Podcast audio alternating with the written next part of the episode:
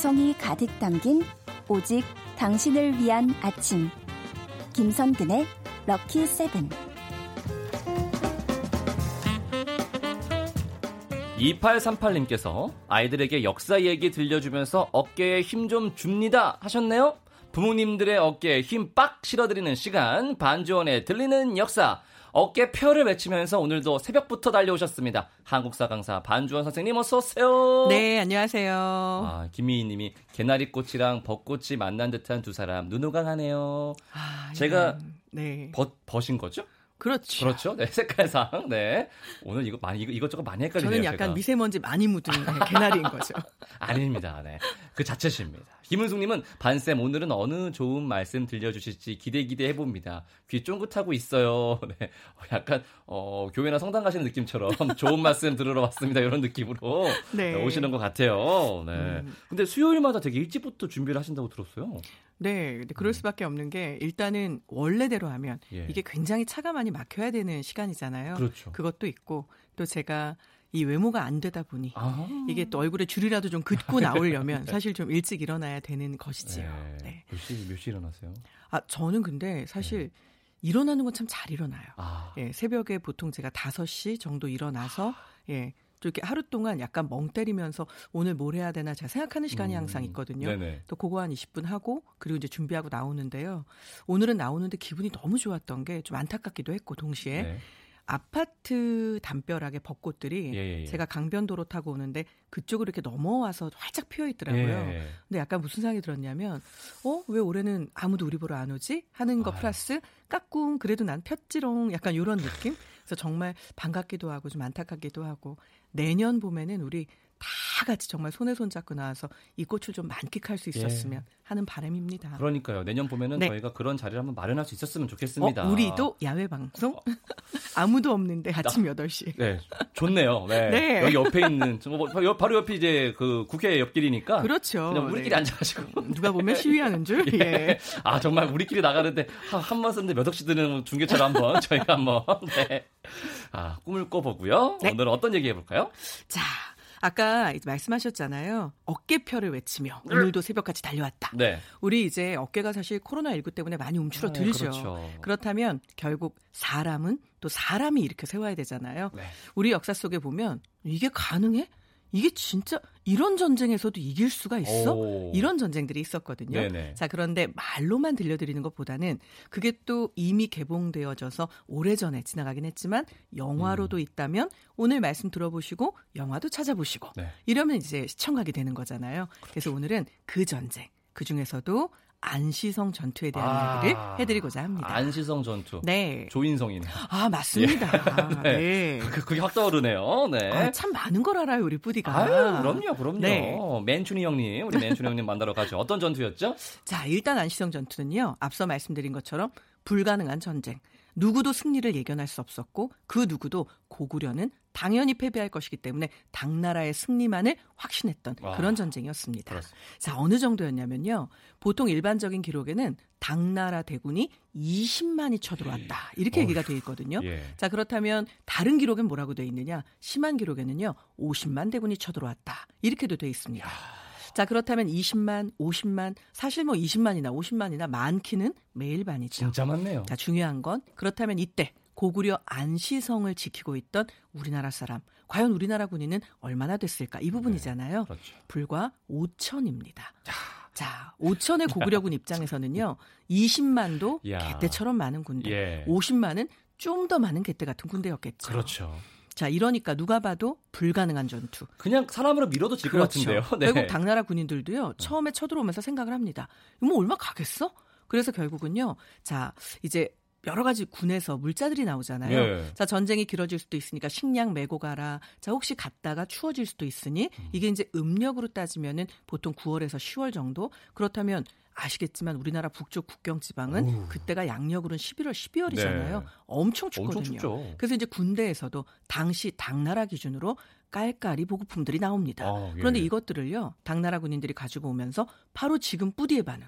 이거 얼마 가겠어 이 전쟁? 어, 뭐. 이걸 뭘 무겁게 들고 가? 그냥 거기서 뺏어서 먹고 뭘 이걸 무겁게 또 이런 옷에 가져가? 그 전에 끝날 걸? 그렇죠. 네. 정말 당나라 군대처럼 네, 들어왔던 거죠. 네. 네. 아, 그나저나 근데 어 애초에 그때 당나라는 왜 쳐들어온 거예요, 갑자기? 자, 당나라 군대가 쳐들어온 데는 또 그만한 이유가 있는데요. 네. 이 만고불변의 진리가 하나 있습니다. 내부와의 아, 갈등은요 예. 외부 갈등이 생기면 소멸되기 마련이죠. 그렇죠. 그렇죠? 자 아침에 나오면서 집 식구들끼리 되게 기분 나쁘게 나온 분도 계실 거예요. 예. 엄마하고 혹은 아내하고 투닥투닥. 하지만 만약에 퇴근길에 혹은 내가 학교를 지금 가고 있지 못하지만 네. 밖에 나갔다가 학교길에 어 우리 엄마가 옆집 아줌마랑 싸워요. 내 아내가 옆집 사람이랑 싸우면서 수세에 몰리고 있어요. 어. 그런데 거기서 이런 생각할까요? 곧 봐라 아주 쌤통이다. 오늘 아침에 날 이렇게 못 살게 굴더니 이런 생각을 하진 않죠. 그렇죠. 일단은 달려가서 우리 엄마한테 왜 그래요? 일단은 달려가서 제 아내입니다. 왜 이러십니까? 이렇게 될 거 아니에요. 그렇죠. 바로 그걸 노린 거죠. 네. 당시에 당나라 태종은요. 후에는 당나라 최고의 성군이었다는 칭송을 받습니다. 음흠. 하지만 그건 나중 얘기고요. 예. 처음에 이제 황제가 될 때는 형제를 죽이고 음. 황제의 자리를 빼앗는 모양새가 돼버리죠. 아하. 자, 모든 사람이 당나라 태종의 등극에 찬석을 한 것은 아니었습니다. 그래서 이 관심을 외부로 돌려야 되는 필요가 있었던 거죠. 그리고 여기에 또한 가지의 이유가 더해집니다. 뭐예요? 그 더해지는 이유는요. 우리가 역사 시간에 배웠던 부분이기도 한데요. 자, 연개소문 기억나시나요? 예. 당시의 고구려 왕은 영유왕이었습니다. 네네. 그런데 영유왕은 굉장히 친당적인 인물이었거든요. 예예. 예. 그래서 당나라는 나름 영유왕하고의 관계가 좋았던 거예요. 음. 그런데 연개소문이 영유왕을 꺾어 내리고 본인의 조카인 보장왕을 왕으로 등극을 시켰습니다. 아하. 자, 핑계가 아주 좋은 거죠. 예. 자, 당나라 태종은 이제 눈을 외부로 돌려서 본인이 황제가 된 데에 대한 부담은 줄이고 네. 그리고 더불어서 우리 친당적인 인물인 영유왕 음. 요거 당나라한테 나름 잘했으니까 우리가 가서 도와주는 게 맞지 않냐 정의를 세워야 한다 이런 얘기를 내걸고 결국 이 전쟁을 시작하게 된 거죠. 그렇죠. 네, 아유, 영화가 속속 들어오면서 그렇게 딱 이해가 되기 시작했습니다. 조혜원님이 학위 취직을 위해 요즘 밤마다 공부하는데 어제 안시성 전투 공부했어요. 어, 마침 잘 됐네요. 저희 남편도 역사 한국사 꽤 빠삭해서 요 시간 넘넘 좋아해요. 네, 아이, 들리는 역사를 하다 보면 계속 좋아해요, 최고예요 이런 사연밖에 없어서 제가 마음이 너무 뿌듯합니다. 저도요. 네. 어. 한 번씩 왔다 가면 네. 아 이것이 진정한 힐링이구나 이런 생각이 듭니다. 그래서 새벽에 일어나서도 너무 기분이 좋으신 거죠. 여러분 감사합니다. 네. 어 영화 얘기를 잠깐 해보면 안지성은 제가 말씀드린 것처럼 뭐 조인성, 남주혁, 박성웅, 설현 씨 등이 어, 출연을 했습니다. 영화에서는 이제 고구려 성주 양만춘 역을 조인성 씨가 맡아가지고 야 저런 성주면은 저성에 살고 싶다. 네 아. 이런 생각이 들었었거든요. 아 이게 남자도 그런 생각을 하는군요. 네. 네. 그렇죠. 사실은 보면서 일단 대부분의 분들이 안시성에 대해서 사전 지식이 없으셨더라도 네. 아저 정도 성주라면 내 네, 네. 믿고 따를 수밖에 없겠구나. 그렇죠. 네. 이런 생각도 들고. 그러니까 뭐뭐 네. 뭐 고구려 최고의 뭐 창 쓰는 사람, 고구려 그렇죠. 최고의 활 쏘는 사람 다 안시성에 있잖아요. 맞습니다. 그러니까 따르는 거다. 그렇죠. 예. 거기에다가 이제 성함에 혹시 만자 춘자 들어가시는 분들은 조금 죄송합니다만. 네. 어쨌거나 조인성 얼굴에 양만춘이라는 이름이 좀 낯설기도 하고 한편으로는 네. 그리고 약간 양만춘이라는 이름은 어 뭐지 중국인 이름인가 이런 음. 느낌도 살짝 사실 들긴 하죠. 네. 자 그런데 정말로 그렇게 미남이었는지는 물론 아무도 알 수 없습니다. 아유, 아쉽다. 네. 아 만약에 드라마나 영화에 나오는 게 다 실제 상황이라면 네. 우리나라는 뭐 왕은 전부 다 최수종 씨가 혼자 해. 네. 이렇게 하셔야 되는 이런 일이 벌어지지 않겠습니까? 형제는 형제다. 네. 이렇게. 자, 실제로요. 다른 건 모르지만 카리스마 하나는 분명하게 넘쳤던 인물인 것 음, 같습니다. 네. 이 안시성 전투가 안시성 선주, 성주가 너무나 앞에서 잘 이끌었기 때문에 결국은 거기 있는 군민이 하나가 되어서 말도 안 되는 이 어마어마한 승리를 이끌어낸 거잖아요. 네. 자, 그렇기 때문에 이 부분에서는 미남인 건 알 수 없지만 카리스마는 분명한. 아하. 자, 그런데 한 가지. 이 양만춘이란 이름이 그러면 양만춘. 과연 진짜 이름이었느냐? 아니요? 그것도 모릅니다. 아, 모르는 거. 자, 왜냐하면요. 당시에 이제 이 고구려와의 전투에 대해서 사실은 고구려 역사를 후에 이제 김부식이 삼국사기에서 기록을 하게 되는데 네. 이 부분의 기록도 엄밀히 말하면 주변 국가의 기록들을 또 토대로 하고 우리나라에 남아 있는 기록도 토대로 해서 만들어지게 되잖아요. 네. 당시의 양만춘은 연개 소문이 정권을 장악하는 부분에 대해서 그다지 좋아하지 않습니다. 그렇게 나오죠. 네, 네. 그래서 이제 연개 소문이 사실은 자 다 같이 모여라. 할 때 모이지 않죠. 안 네. 네. 근데 물론 그 모이지 않는 이유도 명확합니다. 음. 지금 현재 상황이 뭔가 그 일촉즉발의 상황인데 전쟁도 준비해야 되고 또 이 적들의 움직임도 사실 심상치 않은데 예. 여기서 모이는 거 말 안 된다. 물론 정확한 명분이 있긴 하죠. 하지만 연개소문은 기분 나빴을 겁니다. 그렇죠. 결국은 양만춘의 승리에 대해서 연개소문도 그리 띄워주지 않습니다. 자, 거기다가 하나 더. 자, 당나라는 어마어마한 군대를 끌고 가서 패배했잖아요. 네. 그럼 당나라 기분이 좋았을까요? 안 좋죠. 너무나 안 좋았겠죠. 네. 결국 당나라도 이 전투에 대해서는 흐지부지 기록을 합니다. 대충 그냥 이렇게. 그러니 네. 그 성주의 이름을 정확하게 기록하는 인물이 나오지 않았던 거죠. 아. 후에 시간이 많이 흐르고 나서 당서지연이라고 하는 물론 이제 더 긴 이름도 불치는 책인데요. 예. 이게 약간 소설입니다. 그런데 그 음. 소설에서 실제 있었던 일을 기반으로 소설을 쓰면서 그때 고구려 장수의 이름은 양만춘이었다라는 기록이 나오고요. 그 기록을 토대로 해서 조선시대 선조 이후가 되면 양만춘이라는 이름이 본격적으로 역사서에 거론이 아하, 됩니다. 예. 그러므로 진짜 양만춘이었을 수도 있고요. 아니었을 수도 있는 상황인 거죠. 오, 예. 그런 얘기는 또 몰랐네요. 네. 네. 좋습니다. 생생하고 흥미진진한 수업 노래 한 곡 듣고 이어갑니다. 우쿨렐레 피크닉의 좋아 좋아. 음악의 좋은 방송 KBS 이라디오 김선근의 럭키세븐 반주원의 들리는 역사 함께하고 계십니다. 지난주에 이어서 오늘도 영화 속 역사에 대해서 들어보고 있고요. 4187님 아, 오늘 출근길도 반쌤 덕분에 지식 업업업 감사해요. 영화 한 편 봐야겠네요. 네 안시성 영화 네 재밌어요. 보셔도 괜찮을 것 같습니다. 근데 그 영화 보면은 이제 설현 씨가 네. 네. 그 조, 아, 조, 아, 양만춘, 네. 양만춘 동생으로, 여동생으로 나와서 네. 되게 중요한 역할 을 하거든요. 그 그렇죠. 속에서. 예.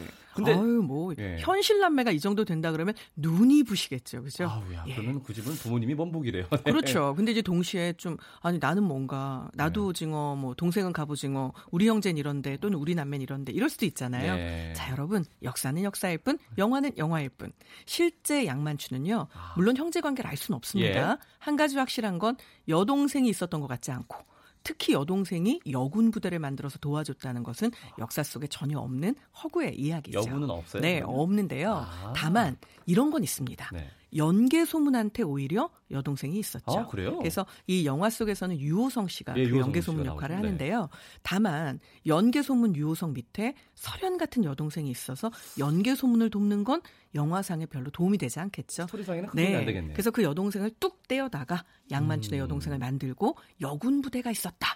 요런 이제 설정을 하면 영화에 좀 더 재미가 더해지겠죠. 그래서 나타난 허구의 산물이고요. 실제로 그럼 여군 부대가 있었냐? 요거에 대해서는 네. 현재도 많은 조사가 진행 중인데 음. 가야 시대 무덤이 하나 발견됩니다. 예. 그런데 그 가야 시대 무덤 안에서요. 여러 가지 분명히 여자의 무덤인데 이제 무기류가 나오기 시작을 하는 음. 거죠. 그런데 그게 이 무덤 주인을 지키는 보디가드들의 무기였다면 보디가드도 나와야 되겠죠. 그렇죠. 함께 묻혀서. 네. 그런데 오로지 무기만 나옵니다. 그리고 이 가야시대 무덤에서 나왔던 무기들이 사이즈가 일반 남성이 썼던 것보다는 조금 작고 아. 빠르고 가벼운 것들 위주여서 아마도 이 당시에 혹시 여자로 구성되어 있는 부대가 있고 그 여자들이 썼던 무기류가 아니겠느냐라는 추정은 하고 있는 상황이죠. 아. 그래서 이런 추정들은 근거가 있게 연구가 진행 중이지만 고구려 시대의 양만춘의 여동생이 여군으로 활약했다. 이것은 역사 속에는 없는 네. 이야기입니다. 그막그 그 여자분이 막 무기 모으는 거 좋아하시고 그런 분이면 재밌겠네요. 아 무기 덕후. 네, 무기 덕후. 요거 새로운 학설이네요. 무기 네. 모아가지고. 네. 그러면 이제 결국 이제 안시성 전투는 우리가 아는 것처럼 고구려의 승리로 끝나잖아요. 그렇죠. 네. 영화에서는 이제 박성웅 씨가 네, 네. 굉장히 큰 부상을 입고 돌아가는 걸로 되어 그렇죠. 있는데 당태종은 어떻게 돼요 그 다음에? 자 실제로 이제 뭐 영화 보신 분들은요. 와 이거 뭐 무협 영화 마지막처럼 마지막에 이 양만춘이 활을 쏘는데 네. 그 활이 또 어마어마한 예, 네. 이 맥궁이잖아요. 어, 아이템이 그 크다. 네. 예. 그런데 이게 또 각성을 합니다. 그래서 활과 내가 막 혼연일체가 어. 돼서 활을 푸라 이랬더니만 이게 당나라 태종의 눈에 딱 그리고 이제 당나라 태종이 그것 때문에 결국 죽는 걸로 예. 이렇게 되어 있죠. 그렇죠. 그랬다는 설도 없는 건 아닙니다. 없는 다만 네, 네, 당나라 태종이 어떻게 죽었는가에 대해선 여러 가지 설이 있는데요. 의외로 중국 땅에서는 이래서 죽었을 거야. 좀 더 많은 힘을 얻고 있는 설이 따로 있습니다. 예. 자, 이 학설은요. 이제 이렇게 당나라 태종 드디어 패배하고 그것도 말도 안 되는 패배잖아요. 그렇죠. 네, 5천밖에 안 되는 네. 고구려 군대한테 20만, 20만을 끌고 네. 가서 패배를 했다. 뭐 지금 같으면 탄핵을 당해도 18번은 당했어야 아유, 되는데 그래야지. 자 이제 괴로워하기 시작을 합니다. 그래서 드디어 잠을 못 잡니다. 그리고 이제 고구려까지 갔다 온 그 여독도 풀리지 않는 네. 거죠. 결국은 모멸감, 수치심, 자존심 상함, 거기다 불면증 여기에다가 여독도 풀리지 않는. 네. 그래서 이 부분을 약에 의존하기 시작했다고 합니다. 아. 그런데 이 약이요. 당시에 이제 도교 사원에서는 이 모든 고통을 없애주는 약이 있다. 수은, 수은. 예, 예. 수은하고 유황을 집어넣어서 예. 만든 단약이라고 부르는 아. 이 환약을 제조를 했다고 하는데요. 예. 이걸 이제 하나 둘 먹다 보니 이게 결국은 예, 중독에 이르러서 되는구나. 결국 이 사람 수은 중독으로 죽었다라고 중국인들은 더 많이 아. 믿죠. 그쪽 학설을. 예. 자, 원래 이 수은에 중독되면 미나마타 병이라고 해서요. 병에 걸려서 예. 손끝 발끝이 다 파랗고 까맣게 음. 썩어 들어가고 말초 신경이 결국은 다 절단될 때까지도 고통을 못 느끼게 사람의 몸이 망가지잖아요. 맞아요. 그랬다는 설도 있고 또 또 다른 설이 있습니다. 아, 자, 이거는 지금 뭐 굉장히 이 병으로 고통받는 분들이 우리나라에도 많으신데 이게 이제 개그의 소재가 자주 되기도 하는 병이어서 근데 여러분 절대 이게 우스운 병은 아니죠. 예. 근데 너무 힘드실 건 알지만 그래도 일단 저는 전달해 드리는 입장에서 네. 말을 타잖아요. 이 말을 안 탈 때는 황제들은 오랫동안 연이라고 해서 큰 가마를 탑니다. 네, 아. 어쨌거나 이걸 타고 계속해서 흔들리다 보면 어떤 병에 걸리게 될까요? 치질이 있을 수 맞습니다. 있겠네요. 네. 그래서 그 음. 치질로 죽었다라는 설도 실제로 있습니다. 그러니까 황제가 되면은 그렇다고 아, 일어서서 있을 수도 없고 그렇죠. 아파도 계속 앉아 있어야 네, 되는 거잖아요. 그때 돈업 돈업백이가 방석이 있는 것도 아니고. 그렇죠. 예. 그래서 요걸 좀 종합을 해보자면 활 맞고 그 활 맞은 걸로 인한 후유증이 가시지 않은 상태에서 단약을 집어 먹는데 치질도 있었던 걸로. 아유, 합병증이네요. 네. 네. 사실은 근데 다 조금씩은 영향을 주지 않았을까요? 야, 근데 그렇게 생각하니까 말년이 너무 불쌍한데요. 근데 사실 대부분 예. 황제나 예. 이 왕들은요 말년 참 불쌍합니다. 아. 왜냐하면 권력 말기의 누수 현상 이것도 뭐 워낙에 심각하고요. 어. 또 일반인하고는 다르게 먹잖아요. 네. 그런데 기름진 것을 많이 먹었던 아. 중국의 황제들 실은 그걸로 인한 여러 합병증으로 죽는 사례가 정말 많이 있거든요. 당뇨까지 오겠네요. 맞습니다. 아, 그렇구나. 근데 선생님 설명을 이제 딱 들어보니까 이게 정말 새삼스럽게 좀 대단한 전쟁이었다는 생각이 듭니다. 어, 대단한 네. 전쟁이죠.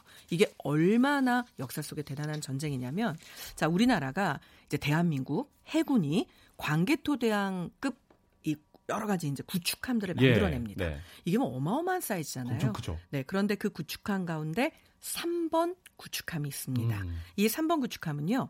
우리나라가 설계부터 제작까지 완전하게 순수 국내 기술로만 아, 만듭니다. 핸드메이드, 핸드메이드. 네. 네. 이 3번 구축함의 이름이 뭘까요? 양만춘함이죠. 맞습니다. 네. 양만춘함인데요. 이걸 이렇게까지 이름을 붙여서 평가할 정도로 음. 사실 이 전쟁에 대한 평가 우리나라에서 대단히 높고요. 여기에다 이제 한 가지를 더 붙이자면 중국 땅에서도 이게 자기네가 패배한 전쟁이잖아요. 네. 그럼에도 불구하고 워낙 당나라 태종의 인지도가 높고 그런 당 태종에게 이런 말도 안 되는 패배를 안겨준 고구려. 이 고구려에 대해서는 약간 꼴보기 싫으면서 동시에 경외스럽기도 한 것이죠. 아, 인정하는 라이벌. 네, 맞습니다. 네. 그러다 보니 이 이야기가요. 중국인들이 너무나 좋아하는 경극으로도 오. 만들어져서 오늘날까지 이어지고 있습니다. 그래요? 그래서 이게 약간 히든 넘버처럼. 근데 문제는 이 경극의 내용이 뭐냐면 경극 속에서는 네. 당나라 태종이 화를 맞고 도망을 갑니다. 네. 그런데 고구려 군대가 막 일촉즉발의 상황을 쫓아오는 거죠. 예. 그 풍전등화의 위기 속에 당나라 태종이 한 마을의 우물 안으로 숨어 들어갑니다. 오. 어. 하지만 이제 고구려 군대는 바짝바짝 추격을 하고 있고 예. 자 당나라 태종의 말이다 흩어져라 이러면 누군가는 당연히 우물 안을 들여다 볼 거잖아요. 봐야죠. 그럼 우물 안에 있는 건 사실은 들키기 너무나 좋은 예. 거죠. 그런데 당나라 태종이 우물 안으로 들어간 다음에 이 경국 속의 내용을 보면요.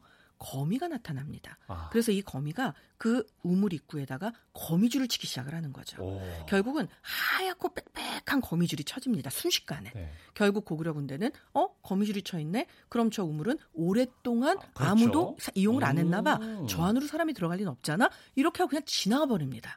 결국 당태종은 위기를 모면하고 살아남는 내용으로 경국이 끓여지는데요. 이 부분에서 우리가 또 하나 알 수 있는 거 뭘까요? 자, 당나라 네. 사람들은 네. 거봐, 우리 당태종은 네. 하늘이 도운 거야. 그렇죠. 네. 라는 이야기를 하고 싶었던 거죠. 음. 하늘이 내린 황제, 어떻게든 추켜 세워서 결국은 당나라 사람들 조금이라도 마음의 위로를 받고 싶어 했던 걸 음. 보면 정말 안시성 전투의 승리는 어마어마한 승리였던 거죠. 중국에서 만든 거니까. 뭐, 그렇죠. 예, 뭐그 정도 시각이 들어가는 거는 뭐 예. 맞습니다. 사실 뭐. 이런 불가능도 가능으로 네. 만들어내는 게 사람의 힘이잖아요. 그렇습니다. 이게 또 우리나라 사람들이 가지고 있는 이 음. 재난 극복, 위기 극복에 대한 어떤 DNA가 잘 작동한 게 아닌가 싶으니까요.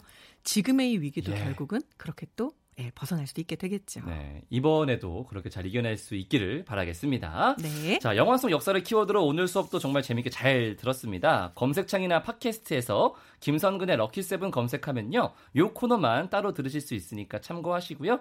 어, 선생님 아쉽지만 이제는 보내드릴 시간이에요. 네. 오늘도 고맙습니다. 안녕히 가세요. 네, 오늘 우리가 써내려가고 있는 이 역사도요. 꼭 후손들한테 희망이 될 겁니다. 화이팅 하세요.